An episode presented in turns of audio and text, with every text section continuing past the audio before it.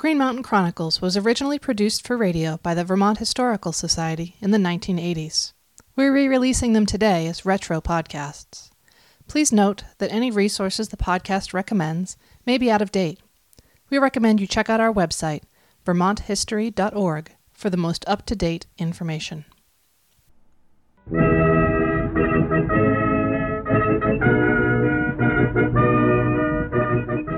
He was a subject that was talked about so much at that time. A man who had gone up in the world was going to be, a lot of things were going to be celebrated for him. There were songs composed for him, there were poems composed for him, uh, children named for him, uh, dogs were named for him, streets and schools. He was a, a really significant national hero. He became a state hero as well.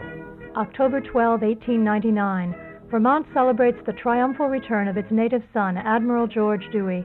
Dewey became a national hero when the U.S. Naval Squadron under his command destroyed the Spanish fleet at the Battle of Manila Bay in the Philippines during the Spanish American War. In his honor, Vermonters turn out by the tens of thousands for the biggest celebration the state had ever mounted Dewey Day, the last great Vermont celebration of the Victorian age, a prelude to a century of change but it also, in a sense, is the culmination of a whole phenomenon of American imperialism, the claiming the the Western Hemisphere as the American Hemisphere. It, it, Michael Sherman is director of the Vermont Historical Society. Admiral Dewey, the local Montpelier boy who had gone off from Norwich University to the U.S. Naval Academy, uh, ended up the hero of Manila Bay. Um, probably the greatest single triumph of the Spanish American War. And the Spanish American War was the greatest single triumph of American imperialist ideology. So that when this man from an obscure part of the the nation suddenly became a, a national hero and a world hero, Vermont, of course, was thrust into the limelight. Dewey went on a national tour when he returned from service in September and the whole tour ended when he returned to Vermont. Few Vermonters living today have first-hand memories of Dewey Day. Bernice Wheeler of North Montpelier was five years old when she came by horse and wagon with her family to Montpelier for the festivities. Of course, we got up very early in the morning and put on our best clothes and so forth. We were so excited to see the parade and everything. Everything was so active and uh, so much going on. It was uh, very great occasion if you could get to talk to him. Many of those who traveled to Montpelier to see Dewey came by train.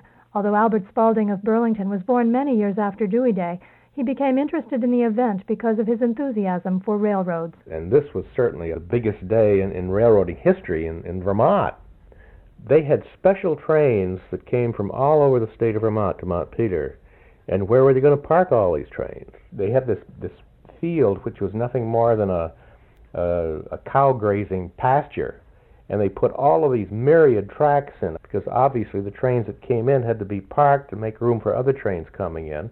And they also had to be available for the mad rush of people going back home again. With the enormous amount of railroad traffic that that the Dewey Day celebration generated, uh, you have a, a kind of technological triumph as well as an ideological and political triumph. This tremendous ability to move large masses of people through the state in a state which has traditionally had problems about getting people around or, or even getting people out of their own communities. According to a newspaper account of the day, 40,000 people crowded city streets to cheer their welcome for the Admiral along the parade route. The occasion was capped that evening by an extravagant fireworks display and a huge bonfire. Yes, an enormous one. They brought so many things and just had this with the oil on the fire, and they had this enormous bonfire, and everyone was around it enjoying it. It was a huge thing. They burned a 100 cords of wood, 600 empty barrels, and two adjacent houses. Dewey became a kind of myth in his own time. You know, he was the hero of Manila Bay. You may fire when ready, Gridley. These all became part of the American vocabulary, just as the railroad reached the pinnacle of its uh, its ability to move people, things, ideas around the country, and that's part of what Dewey Day is really about. Thanks for listening. This podcast was remastered by me, Amanda Gustin, and released by the Vermont Historical Society. If you've enjoyed it, please subscribe to get future episodes and rate and review it. Please also check out our website, vermonthistory.org, where you can find background information on these episodes as well as other ways you can learn about Vermont history from home. The Vermont Historical Society relies on support from generous donors to preserve and share Vermont's stories. During these uncertain times, your support is needed now more than ever. Please consider donating today at vermonthistory.org/donate.